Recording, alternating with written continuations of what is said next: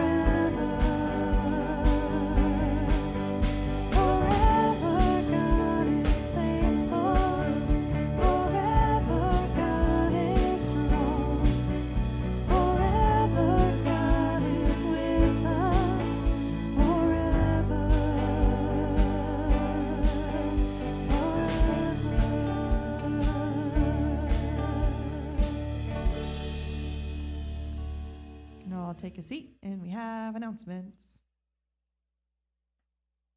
Good morning. Hey, my name is Shane.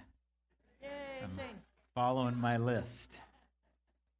I've got announcements for you today. Uh, we are going to be opening up the church at 9:45 tonight. If you want to come and sit in an air-conditioned room and watch the fireworks, uh, we will have the foyer open for you to do that at 9:45. So if you're here a little bit earlier than that, just wait, people be here. Uh, but and it, I guess my understanding is, and I'm not on the lake, but my understanding is they're they're doing the fireworks a little bit closer to this end this year, so that the River District will have a better view of them as well. Uh, and so it should be a really nice show out the big windows here in the foyer. Uh, Tyler's class, the, the Gospel of John, meets tomorrow night July 5th at 6 p.m. Uh, they meet down in the fireside room, so make sure you come if you're interested in that. I've been hearing great reports. I haven't been there, uh, partly because I've been I have a conflict, which is uh, one of our men's ministry announcements. Um, uh, which we have a couple of men's ministry announcements as well. Breakfast and uh, study Saturday. The men's breakfast is, at, is Saturday, July 10th at 8 a.m. If you're interested in helping uh, with cooking, you can show up at 7:30, and they'll throw you into the kitchen and, and let you help in that area as well. It's interesting when I'm there, normally they put me with a cup of coffee out front and just say, talk to people. I'm not sure why, but I think I could burn bacon pretty good. So we have lots of bacon and other good things as well. Uh, Craftsman Ministry will not be meeting this Monday night, uh, but we'll be meeting July 12th at 6 p.m. at Jacob Tritt Shop. If you're interested in that, if you have not been at all and you want to know what it's about, uh, you can still come and join us. Uh, we're just about done with one of the projects that we're doing, and we're probably going to take a break for the rest of the summer once we finish this project, and we'll start planning for our next season's project. Uh, uh, in the fall that will where we'll be kicking that off. But if you're interested in men's in this craftsman ministry, please reach out to me or Jacob, and we'd be glad to share with you what we're doing and, and what the what the ministry is focused on. Uh, youth summer camp is coming. Uh, we are uh, doing our Bear Paw summer camp uh, with four other churches uh, again this year. And so we've got a couple of students already that have signed up. We've got room for others to come. Please make sure you grab a flyer. They're out front in the foyer. And the deadline for registration is July 21st. and then finally, it's our VBS announcement. Would you be sure to grab one of the VBS flyers? It's out in the foyer. It looks like this. It's got information on both sides because we have so many opportunities for you to be involved. And one in particular that we need to get addressed pretty quickly um, is that registration is open for kids on Facebook, on our church app, and also on our church website. Um, and in that process, one of the things that we need to address promptly is the uh, adopt a kid part of the program. And what, what we were intending for that is that there are, uh, normally in our VBS setting, we do that in the middle of the day or early in the morning to the middle of the day. And we have lots of kids show up without any parents attached, and we bring volunteers in, and, and we all partner with them and separate them in groups and run around here like a bunch of wild people with all kinds of fun stuff happening. And old people like me are dragging themselves across the floor to try and keep up with the whole process. And it's wonderfully terrible. But in this season, what we're doing for this next year is going to be a family event, and we're going to do it in the evening, and we're going to encourage parents to come and be with their kids and be part of the process. But we also know that we'll probably have kids show up whose parents aren't interested in poking their head into a church, or maybe they're busy and work evenings and they don't have time. What we would like to do is have a few adults who would volunteer to be uh, just uh, to adopt some kids for that event. So you come in, you sit with them, you build a relationship with them, you're part of their life for that 45 minutes uh, for a couple of nights that week, and then if you really didn't like them, you could give them back. It's probably one of the best adoption processes available. Um, no, but we, we see this as an opportunity to invest in kids that maybe otherwise would not have an opportunity to be here. Because if they don't have an adult or some kind of an adult supervision, they won't be able to come this year. And so this gives us an opportunity to serve our neighborhood, to serve our families uh, who maybe needs a little bit of extra help. So I would encourage you to consider being part of that. If you don't have a bunch of little ones that you're dragging along with you, this actually would, I hadn't thought about it now, but this would give you access to come to VBS. Because if you don't have any kids, you can't come. I don't know if that's true, but just thought I'd try that sales tactic. Uh, it is good to see you this morning. And I know some of our families out uh, spending the 4th of July somewhere else. And uh, many of us are going to be celebrating together with family and friends this evening. And so I want to encourage you to be safe, but let's also be sure to give thanks to the Lord uh, for the freedoms that we have and the joy that we get to celebrate here in this country uh, and worship freely and openly and live stream it and do all of these things. It's a, it's a beautiful, wonderful privilege, and we should be very grateful. Would you pray with me this morning? Father, thanks for this time. Thank you for your word. Thank you for the freedoms that we have in this country that were um, purchased at a very high price. Help us to not forget that. Help us to keep our, our focus on you in the midst of all of our celebration and in all of our lives. God, we want to serve you and glorify you. And I pray, Lord, as a church, that we would see the opportunity that we have in this country, in this time, to be gospel lights uh, to the world who desperately need to know you and uh, to take it, advantage of the opportunities we have in this country of great freedom and uh, independence. So help us to celebrate well today, but also, Lord, help us to give you the praise and glory for all that you're doing. In your name, amen. I'm going to stand with us as we continue to sing. Oh, sweet the sound that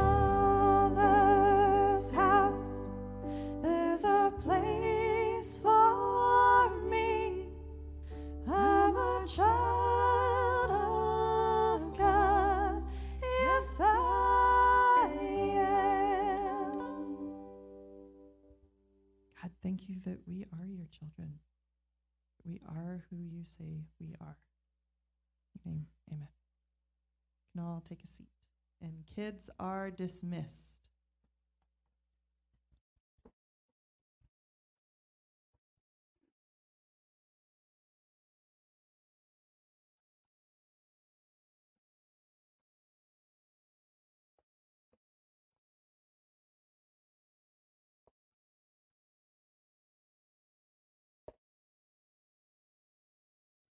You guys ever feel like you have to look at something that you really don't want to look at? As an adult, you know, there's times in our lives where we're just obligated to be adults and do the adult thing. I hope you came prepared to adult today. Um, I was in the text this week and I ran into a process that uh, I'm actually going to ask the question uh, Is the request too great? um, and we're gonna we're gonna talk about it a little bit today. Um, but you know, there's there's moments in your life where you're doing things because you know that the outcome is is worth the work, right? There's things that we do in life. My bride and I laid down sod, and we had young men there helping us, fortunately, and we both still nearly died this last weekend. And uh, we woke up this morning and we went, "Yep, I can still we can still feel it," and that was from several days ago. Why did we do that? Why did we engage in that behavior uh, all day on Thursday and all day on Friday? Because we knew that the outcome would be well worth the work. We knew that the pain that we're experiencing was going to have a benefit, a long term benefit that we felt was worth the investment. Um, and I think that there's times in our lives I know as parents, we challenge our kids. We look at things and we challenge them to do things that they don't want to do. And we encourage them that it will be well worth it someday. And normally, when you have young men that are no longer in your house in their teenage age, they look at you and you're like, nope. And, and then and then you get to encourage them later. And I think that the Lord does that in our own spiritual lives as well. And I believe that when it comes to following Jesus, uh, Christ sets out a very clear picture of this. Um, and it's interesting to me that there's a, I think there's a great parallel between what we're going to see in Jeremiah today and what Jesus asks his disciples to do uh, in following him. So open your books, open your Bibles to, to Jeremiah chapter 16. And we're going to begin in Jer- uh, to read Jeremiah chapter 16, uh, verses 1 through 13 this morning.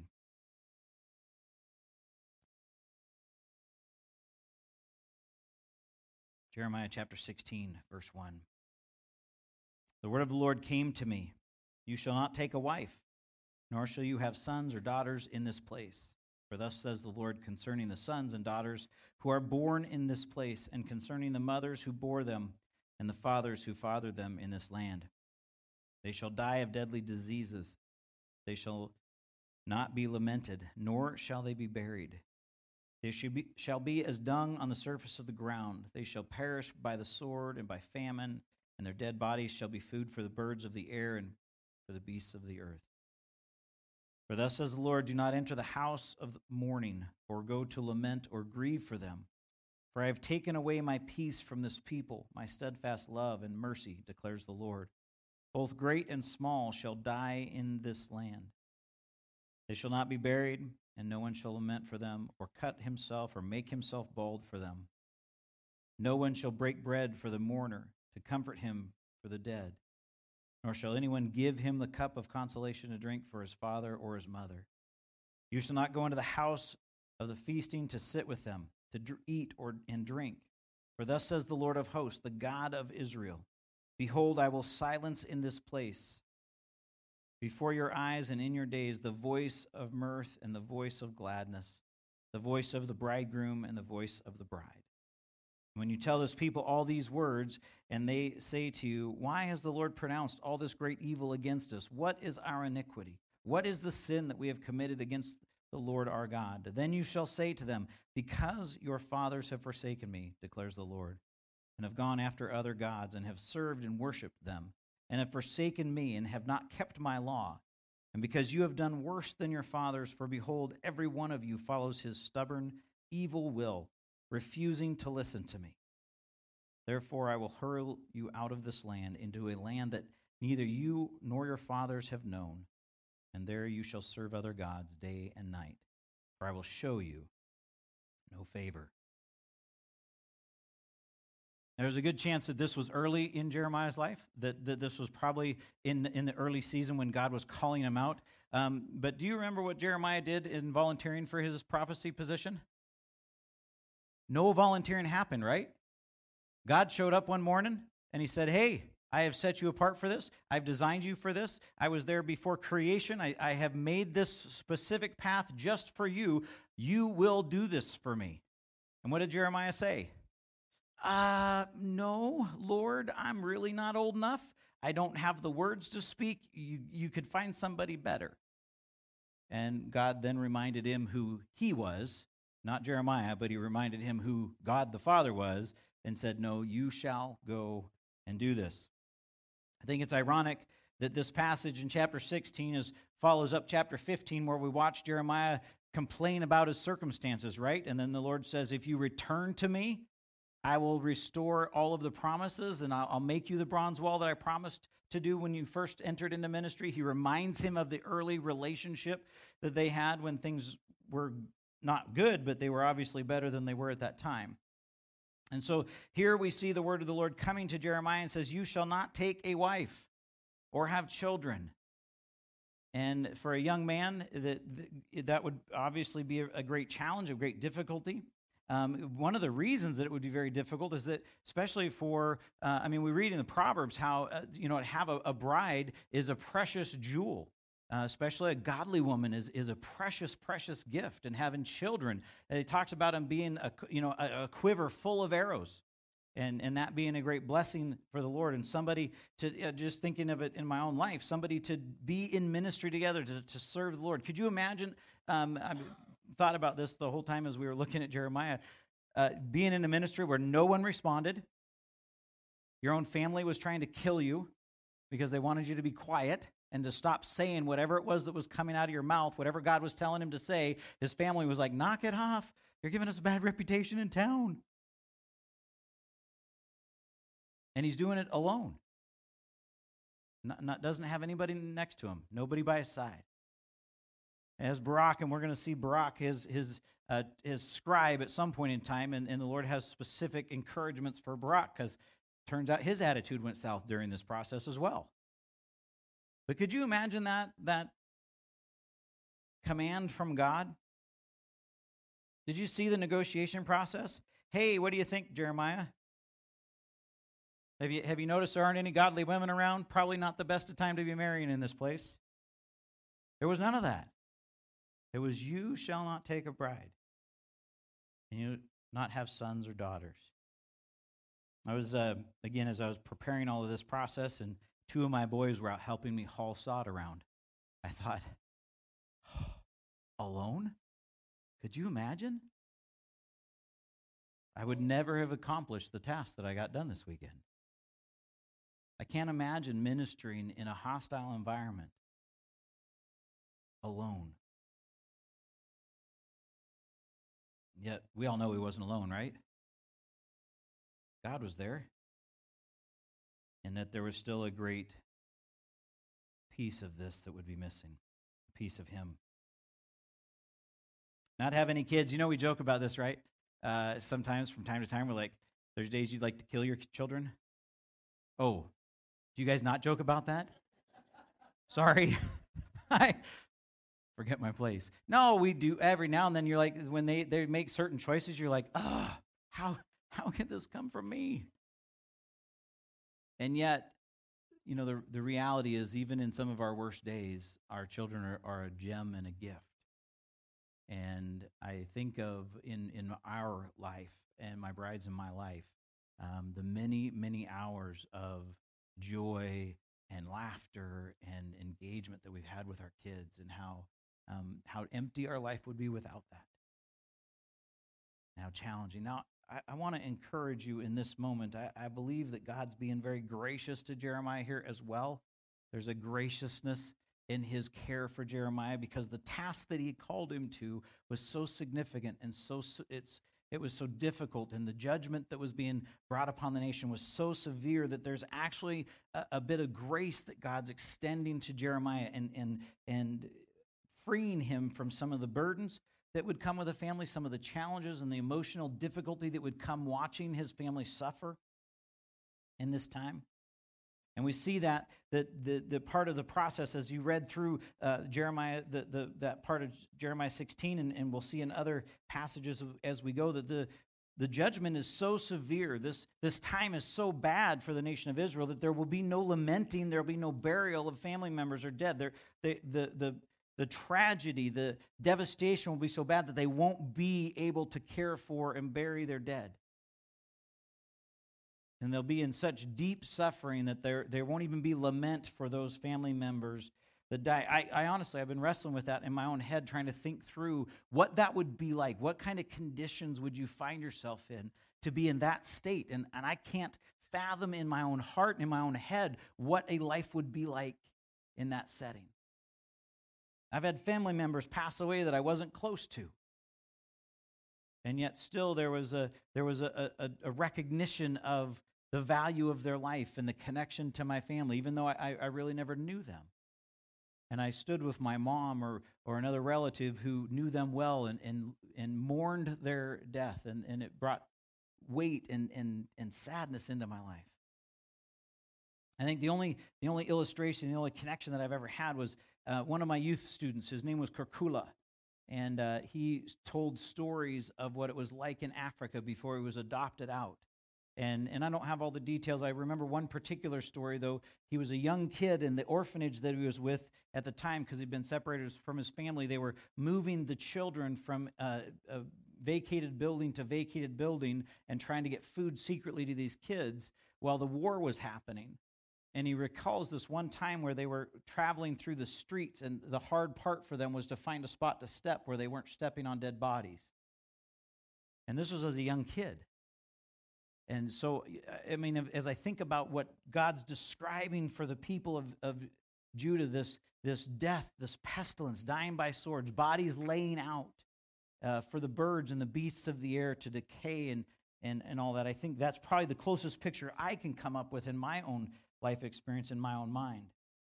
And there's something that happens in this judgment that is incredibly powerful, and it's a, I think it's an important piece of this. And it's where he says that he is going to remove his peace from them.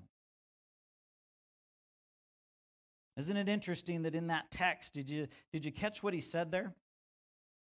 When he says that he's going to remove his peace from them? Sorry, I'm going back through my notes because I didn't highlight it, so I'm looking for it in the text because it's really important that we see this. Yeah. Clearly important enough for me to have noted it in my text.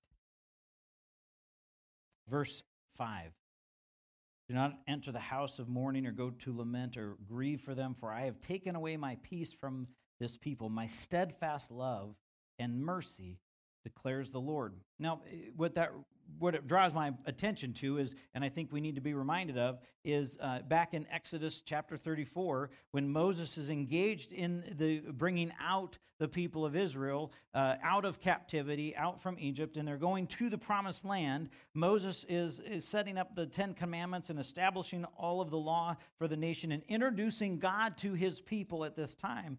And in Exodus chapter 34, we see this in verse 6 the Lord says this the Lord passed before him and proclaimed, The Lord, the Lord, O God, merciful and gracious.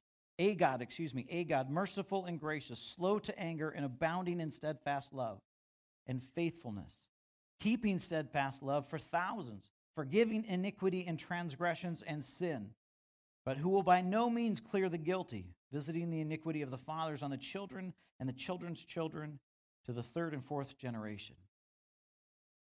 Here we have the introduction of God the Father to his people, and what does he say about himself? A God that is merciful and gracious, slow to anger, abounding in steadfast love, faithfulness, keeping steadfast love for thousands, forgiving iniquity trans- eh, and transgressions and sin, but who will by no mean clear the guilty, in fact, I think it's interesting if you go back and read in chapter 33 of Exodus, around verse 14, Moses and God have this incredible discussion about how Moses is actually saying, If you're not going to go with me, don't go. Don't send us. If your presence is not going to be with us, then I don't want to do this because I can't do it without you. In fact, it's so important. He specifically references that unless your presence is with us, no one will notice a difference between us. It's necessary for you to go with us to do this. Moses understood the relationship that the nation of Israel and God the Father had and the need for them to be connected. And here we actually begin to see God the Father saying, I'm withdrawing my presence from you. That's how severe the judgment is. That's, that's the condition that we find the nation of Israel in at this time. I think it's interesting that uh, God withdrawing His peace and and those things, and, and what drew my attention, I was as I was because I've been wrestling with this in my own heart, and, and you'll see that as we as we continue here um, with the question, is the request too great? Is what God's asking of Jeremiah? Um, I almost said, is it fair? And then I realized that's just not how how do you use fair when you attach it to God's request, right? I mean, as good Christians, we would never say that's not fair. Hey, go with me on this. I'm just telling you how to speak Christianese here, okay? We may feel like in our hearts, but I'm just, so I didn't feel like I could say that out loud. But it's interesting, Jesus is actually leaving his disciples in the New Testament, and he, he shares with them, I think, something that's very important for us to realize.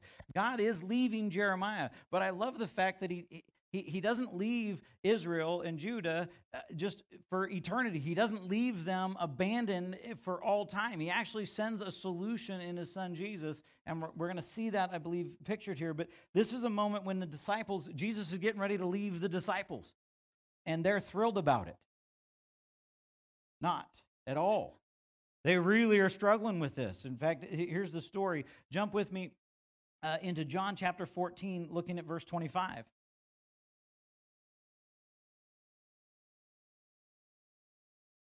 Jesus is encouraging his disciples, and he says this These things I have spoken to you while I am still with you. But the Helper, the Holy Spirit, whom the Father will send in my name, he will teach you all things and bring to you remembrance, uh, to your remembrance, all that I have said to you. Peace I leave with you, my peace I give to you. Not as the world gives, do I give. Let not your hearts be troubled, neither let them be afraid. You heard me say to you, I am going away, and I will come to you. If you loved me, you would have rejoiced. But I am going to the Father, or because I'm going to the Father. For the Father is greater than I, and now I have told you before it takes place, so that when it does take place, you may believe. I will no longer talk much with you, for the ruler of this world is coming. He has no claim on me, but I do as the Father has commanded me, so that the world may know that I love the Father. Rise, let us go from here. Here we see this picture of the Jesus actually getting ready to leave his disciples, and he's telling them, I'm the Holy Spirit's going to come. I'm leaving you, but I'm leaving my peace with you. The very presence of God is being sent to the disciples in the, in the Holy Spirit, and he's saying that you're going to be fine because as I go, I'm, gonna, I'm staying with you. My peace is going to be present with you. And I love what he says at the end of this. Goes, I do as the Father has commanded me so that the world may know that I love the Father. We're going to look at what that command was. We're going to look at that in just a moment. But when we started, I, I, I, hit this spot. I'm wrestling through this text, and I'm like, I'm still stuck on the fact that he was told he couldn't have a wife.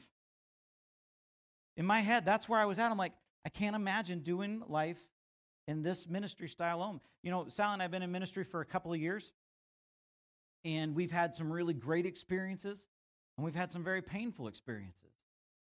And I can't imagine going through the painful ones without my bride. I just can't imagine trying to deal with life and deal with with those moments without having somebody on my team. Now, listen, uh, we're, we don't have a perfect marriage. She didn't always agree with me. But I always knew she was for me. And it makes a difference. It makes a difference when you're dealing with life.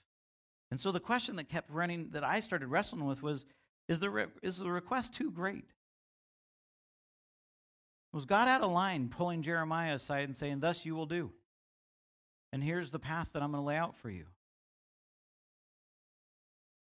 Your rejections don't matter because it's what I'm doing, and you will be part of the plan.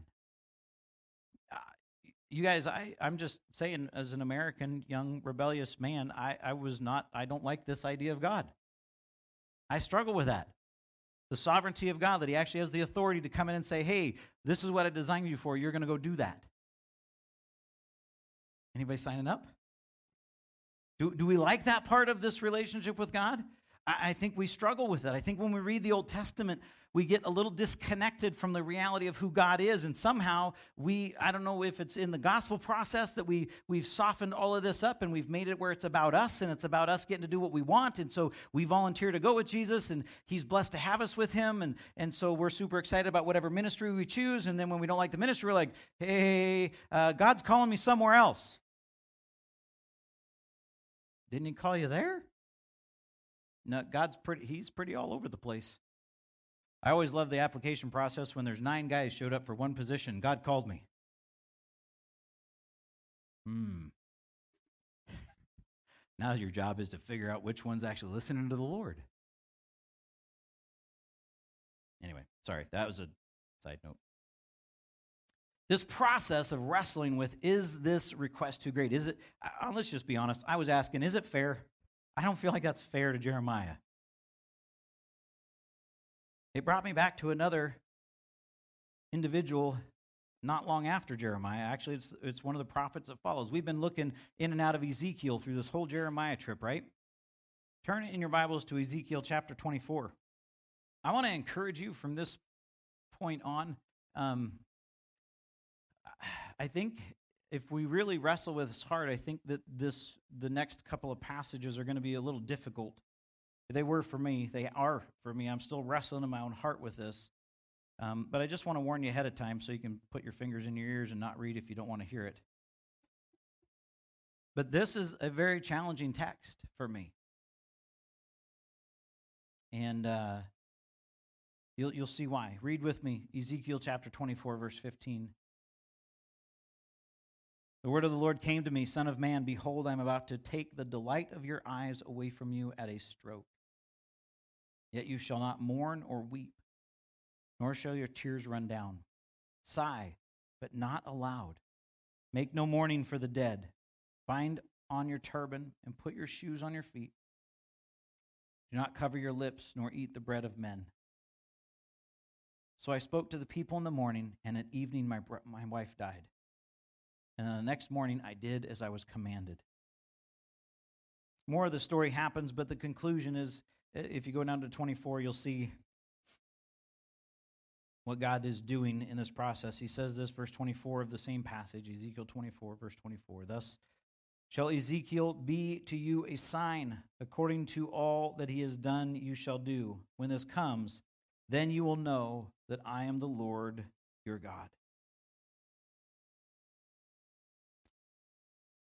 So God took the delight of Ezekiel's eyes, his bride, at a stroke to be an example to a rebellious nation about the suffering and consequences that were coming and the judgment that God was bringing on the nation.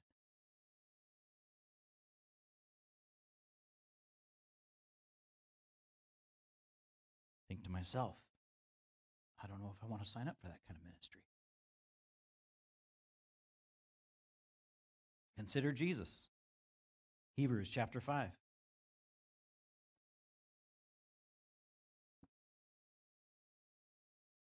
Starting in verse 5, Hebrews chapter 5, verse 5. So also Christ did not exalt himself to be made a high priest, but was appointed by him who said to him, You are my son. Today I have begotten you. As he says also in another place, You are a priest forever after the order of Melchizedek. In the days of his flesh, Jesus offered up prayers and supplications with loud cries and tears to him who was able to save him from death. And he was heard because of his reverence. Although he was a son, he learned obedience through what he suffered. And being made perfect, he became the, soul, the source of eternal salvation to all who obeyed him, being designated by God a high priest after the order of Melchizedek. What does it mean when it, by, when it says that he was made perfect? His obedience was perfected in his obedience to death. Did you see what it says there? He didn't exalt himself God the Father appointed him for this role.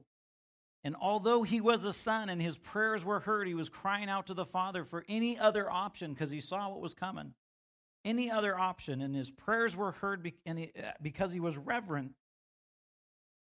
And although his position as a son should have set him free, it should have given him preference before the Father to say, You are worth more than all of these people who rejected me. You are worth more than a creation that has never surrendered their heart, but has constantly been uh, rebellious and, and against me.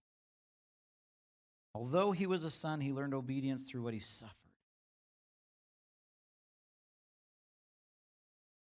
Was the great request too great? So then I thought, well, what does God ask of me? I live in a very free country and have a lot of great freedoms, great comforts. You guys, I have a sprinkler system. Never in my life have I had a sprinkler system before. You know what you do with those things? You go and you turn them on. Who knew? I make light of that a little bit because we live in such comfort in this country. We live in such such easy existence that to think that God would ask us to suffer for his kingdom's sake is almost outside of the, the, the, the realm of thought. What would God ask us to suffer? Well, let's see what he says. Galatians chapter 5. Starting in verse 18. You guys know I couldn't pass this up, reminding us of what it looks like when we're living in the flesh. Galatians chapter 5 verse 18, but if you are led by the Spirit, you are not under the law. Now the works of the flesh are evident: sexual immorality, impurity, sensuality, idolatry, sorcery, enmity, strife, jealousy, fits of anger, rivalries, dissensions, divisions, envy, drunkenness, orgies, and things like these. I warn you, as I warned you before, that those who do such things will not inherit the kingdom of God. But the fruit of the Spirit is love, joy, peace, patience, kindness, goodness, faithfulness, gentleness, self control. Against such things there is no law. And those who belong to Christ Jesus have crucified the flesh with its passion and passions and desires. If we live by the Spirit, let us also keep in step with the Spirit. Let us not become conceited, provoking one another, envying one another. You see, one of the things that, that Paul recognizes that God was calling the believers to do was to crucify the fleshly desires, to crucify the things that represented the fleshly lives, the things that, does, that do not represent or, or, or reflect the presence of the Holy Spirit. If we belong to Christ, we've crucified these things. One of the things that I think that we see that God's asked us to do is to die to ourselves. I've shared with you guys this story. My bride is an incredible servant, and uh, and she is she's a giver. I'm a taker. Um, turns out that that in those relationships, it, it can get out of balance. I'm I'm sure that's a surprise to everybody. But I remember this one particular night, our dogs were getting up, and she gets up in the morning early and does does all that stuff. And I realized that if I laid in bed and ignored the dogs long enough, she would get up and take care of them. Listen, this was a long time ago. I don't do that anymore. I've learned about it. Some of you are like, oh my goodness, we need to get them counseling. the reality is, is that that was something I noticed about my bride because she's a giver. She has it's a natural thing for her to care for and to do those things. And it's a very natural thing for me to be okay with people giving to me. But when it comes to this idea of dying to myself, I recognize in myself at that moment the selfishness that was being put on display there. If I just ignore the dogs long enough, I'm already awake. She's probably not awake yet because she hasn't gotten up and dealt with them. Because as soon as she hears them, she's up. So that means I had an opportunity to serve my bride.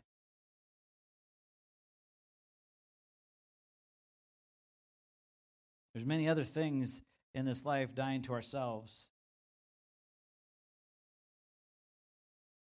I, I uh, went to work later earlier this week, and I realized that I'd spilt syrup down the front of my clothes, but I didn't realize it till I got here to the office. And I realized as I'm thinking about dying to myself, I was having an issue with pride because I really was embarrassed by this, and it was uh, it was problematic because I was wearing light colored clothing. And I had both shirt and shorts with syrup on them. And you know it's like it's all right down the front of you. It was horrible. On top of that, I was meeting somebody new for the first day. They were showing up at the office to say, Oh, hey, Shane, nice to meet you. I wore my work clothes today, thanks. dying to myself, dying to my own pride, dying to the need uh, to, to be concerned about what I'm wearing when I go out in public. what people think of me. Dying to myself that, to think that I deserve certain things. I don't want to make a specific list for you. One, because you'd be appalled. But two, because I think everybody's got their own list, and you're not you don't need to worry about my list as much as you need to worry about your list. I think that's the whole you know, moving the tree out of your own eye uh, before you worry about the speck in your brother's. I, my biggest issue is my sin. It's not your biggest issue. Uh, your biggest issue happens to be your sin. And so, what I think what Jesus is wanting us to do is go, whoa, that's my sin. And I need to address this. So, as I've been wrestling with this week, what has God asked of me? This dying to myself has been incredibly challenging. Trying to mark, not, not just mark them off, but identify them and say that actually does not reflect the glory of God. That does not reflect the presence of the Holy Spirit in my life. That reflects the natural fleshly desires of Shane.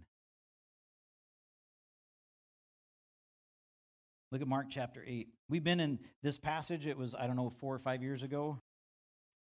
Mark chapter 8. Seems like forever ago. Verse 31. I love this because, again, Jesus is trying to help his disciples see what's coming. He says this and he began to teach them that the Son of Man must suffer many things and be rejected by the elders and chief priests and the scribes and be killed, and after three days raise, uh, rise again. And he said this plainly, and Peter took him aside and began to rebuke him. But turning and seeing his disciples, he rebuked Peter and said, Get behind me, Satan, for you are not setting your mind on the things of God, but on the things of man. And calling the crowd to him with his disciples, he said to them, If anyone would come after me, let him deny himself, take up his cross, and follow me. For whoever would save his life will lose it. But whoever loses his life for my sake and the gospel's uh, will save it. For what did it profit a man? Uh, what does it profit a man to gain the whole world and forfeit his soul? For what can a man give in return for his soul? For whoever is ashamed of me and of my words in this adulterous and sinful generation, of him will the Son of Man also be ashamed when he comes in the glory of his Father with the holy angels. Here we see this picture of Jesus who he's telling his disciples, I'm going to suffer. And then he begins to talk with them about what it costs to follow him. Anyone would come after me, let him deny himself, take up his cross, and follow me. Jesus had not been crucified yet, but the, the imagery of the cross, the, the crucifixion, the execution process of this was very present for the disciples. They would have recognized him using the cross as a symbol of death. And then he gives them this illustration for about losing your life. If, if you lose your life for the gospel, you, you will save your soul. If you refuse to, uh, to, to lose your life for the gospel, if you refuse to admit that you're with him or you're ashamed of being a believer the, in this time, then you will be rejected when Christ returns.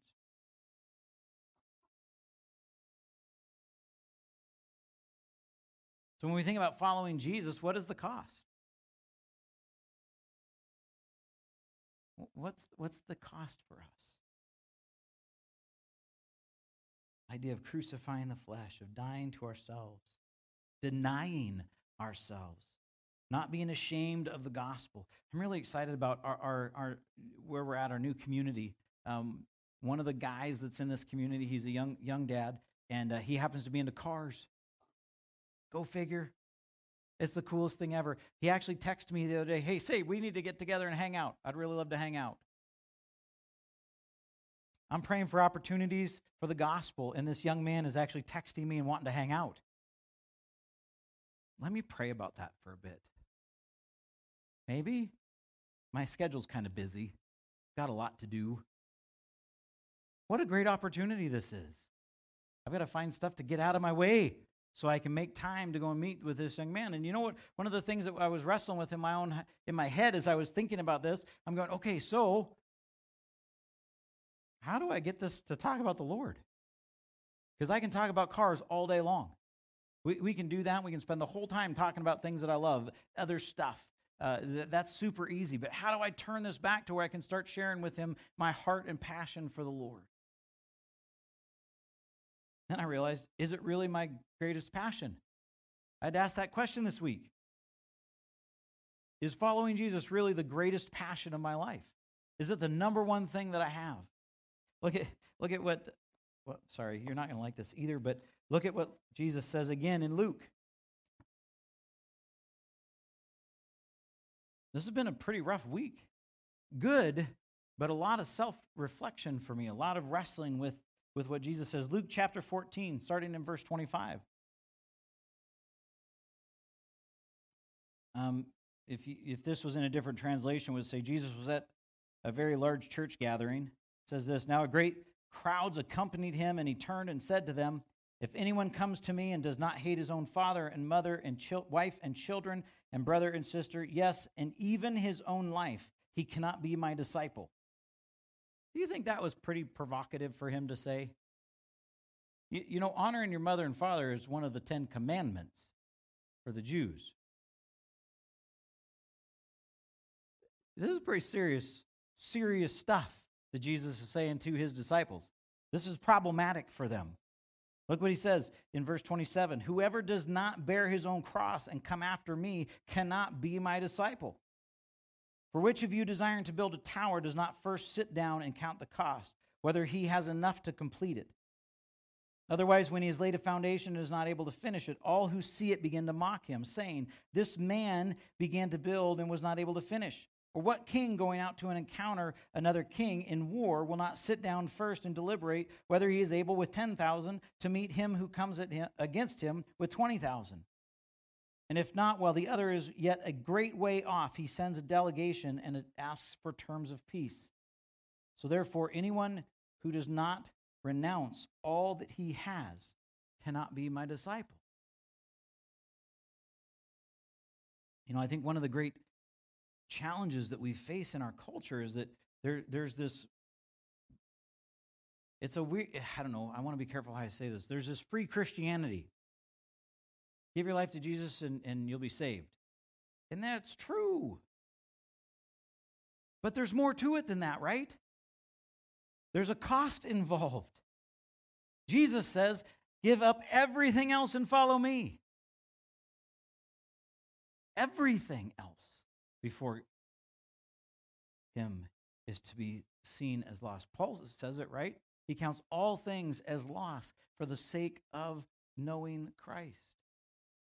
There's this passion, there's this drive, there's this relationship that happens that, that actually overshadows everything else in our life, in our relationship with the Lord. And I think to myself, is being a disciple, is, is Christ really the number one thing in my life?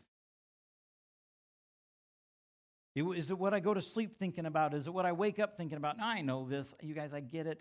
That's kind of a, a euphoric idea, right? We're like, ooh, that would be wonderful. I'll go to sleep thinking about Jesus. I'll wake up thinking about Jesus. And then life happens.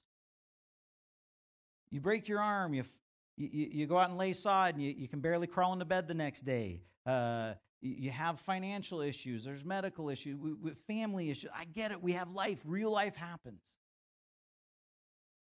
But Jesus was dealing with real life when he invites his disciples to follow him and he says these things. In fact, we, we have an example in, in this person of Jesus in Philippians. We're going to end with Philippians 2.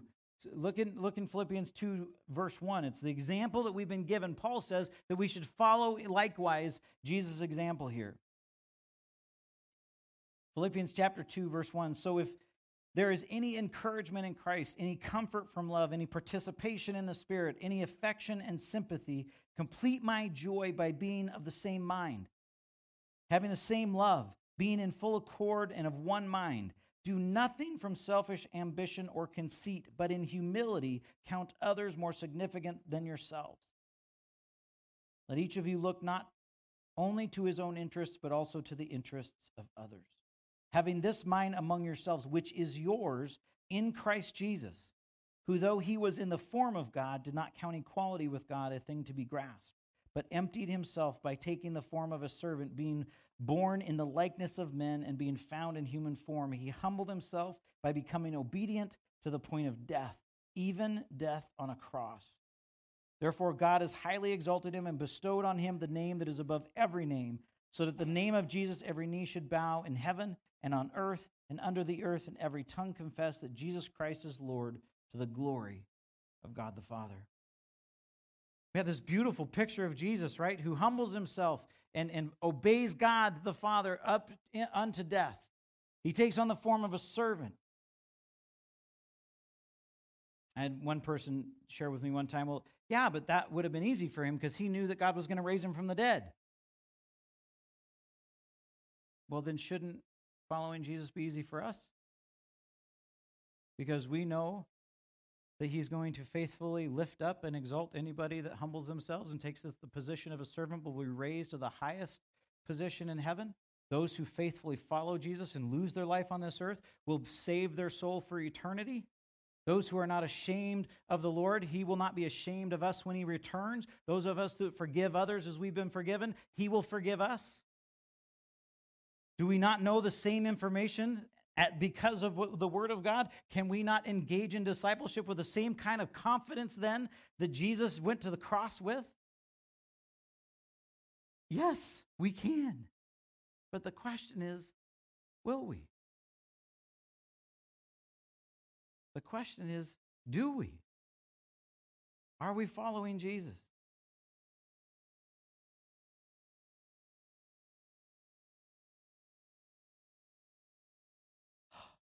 That was my week this week.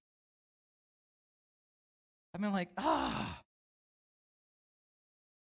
It's the worst when you get you get upset about stuff too. You realize how fleshly you are. You realize how quickly you can get sideways about stuff, and how very very shallow uh, my relationship with the Lord is at times because life overwhelms me quickly and often, um, especially when none of you are around. It's way easier when you're not around. If you guys were around, I would be more, more Jesus like all the time on the outside. But that's just the reality of our hearts. And Jesus knew this when he invited us into this relationship. He knows this as he watches life and he and he allows us to be born. Remember what Ephesians 2:10 says. He said that we were his craftsmanship created uh, in in uh, I'm going to get it wrong, but we were created in Christ Jesus, prepared to do good works that, that he did in advance. That's totally wrong. Go read it for yourselves. Ephesians 2:10. Make sure you get it right. But it's really important for us to understand that before the foundations of the earth were formed, He had a plan for us, and He placed us here on purpose at this time for a reason. He's not abandoned us. He is not distant. The sovereignty of God, the, the prominence of God. He has every authority to His creation to come in and say, This is what you shall do, and it's who I've made you to be. Now come and follow me. And by His grace, He said, And if you do, this will be the outcome. You know, He did that for, for the Israelites too. We watch that when Moses shows up. We watch that as he lays out here's the blessings that are going to come if you live in obedience with me. But he also laid out here's the consequences that will come if you choose not to. They had the, the, the promise of fulfillment of great, great blessings, the, the land flowing with milk and honey, but they also had the promise of judgment if they chose to rebel. And they chose their obedience before the Lord. What a beautiful picture that you and I get to get to look at the same truth and we get to wrestle with the graciousness of God exposed uh, in the Word of God and laid out on our lives. So, it, was the request of God of Jeremiah too great? From a human perspective, I would maybe argue, oh, it feels like a little bit, Lord. But from eternal God perspective, from a God who's welcome, welcoming his children into eternity, who is sovereign and knows all things. One of the songs we sang that he, he uh, does what is, you know, what's good for us. You believe that? Then we can follow God in the midst of these times. We can follow God with, with all of our brokenness, with all of our the challenges that we face in our, in our heart. And when He asks us for things that we feel are, are difficult or, or too much or outside of the realm of fair, I believe that we should recheck our hearts and we need to reattach ourselves to the Word of God and recognize who we're interacting with. The God of the universe, the God that has offered us salvation, the God that has said, Come and follow me, and I will make a home for you in eternity in my presence, has every authority, every right every privilege to ask of us all that He would intend for the purposes of His glory and His kingdom.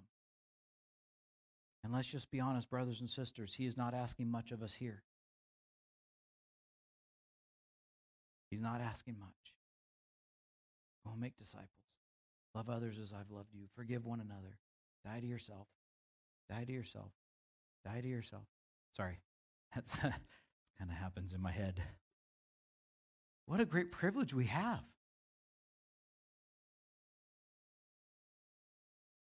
What a great privilege we have. I've been wrestling with that all week. God asked of me anything that I think is unfair. There's days that I stand with Jeremiah going, God, I don't like this. This is I didn't sign up for this. I love it. I didn't sign up for this. like I was involved. What is God asking of you? What is God asking of us as a church? What does it look like for us to follow him? Could you imagine a place where we loved like Jesus? Where we put others first like Jesus? Where we consider others' interests and needs above our own? Where we looked at our neighborhoods and we saw the brokenness and the, the, the eternity, the, their eternal destination without Jesus, without Christ. And we engaged in that as He's called us to do. Imagine what the church would look like if we lived out these truths. Yes, it would be messy, but I think it would be a beautiful, beautiful place. And I believe that's what God's calling us to do. Just as He's reminding Jeremiah that Jeremiah is His, and He's been sent for a purpose, and that purpose will ultimately glorify God, even though at the moment it was very dark. At the moment it was very difficult but he had an eternal scope that Jeremiah could not see. And he has an eternal scope that you and I can struggle to see at times. But he's given us truth in the Word of God to encourage us. So let's engage in that. Let's lean on that. Let's find our hope and our faith in that. Father, thanks for this time. Thank you for this family. Thank you for the privilege we have to call this our church family.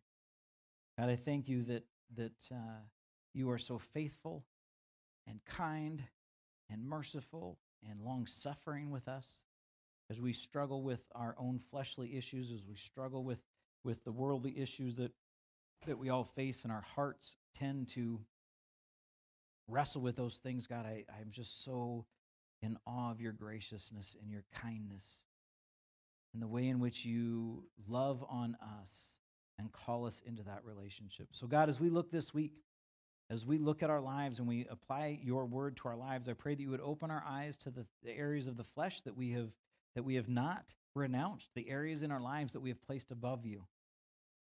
And Lord, I pray that as we consider those things, uh, that we would repent where we need to repent, that we would confess in those areas of, of confession that are necessary. And Lord, that we would worship you in every aspect of our life. God, I don't want to be ashamed of you in the presence of a wicked and perverse generation. But I need your strength and your boldness to step up and say the things that are, are necessary to speak your truth with love uh, to this nation, to the people that are around us. Help, help me to do that. I pray that help us as a church to do that, that we'd glorify your name and that we would give you, uh, that you would get all the credit in everything that happens. So we just thank you and praise you, Lord, for all you're doing in your name. Amen. You want to stand with us? So I picked this next song. It's been difficult sometimes to pick songs to go at the end of service because Jeremiah is hard. but through it all, God is always faithful. And we live in an amazing country that has, and we have great freedom, and our country is rooted in faith. And as we celebrate we need to remember that God is faithful. God is faithful when we have troubles, when life doesn't look great. God is still faithful. No matter what happens, God is great and God is faithful.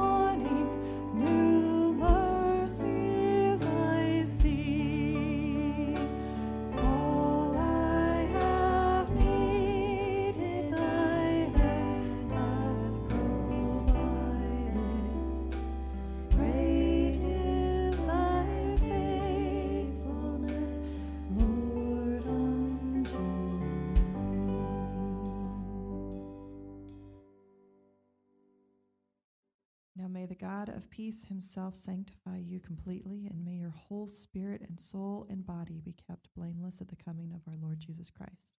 He who calls you is faithful, he will surely do it. The grace of our Lord Jesus Christ be with you. Amen. Happy Independence Day. Have fun. Remember that the church will be open at 9:45 tonight if you want to come watch the fireworks over Liberty Lake. Have a good week.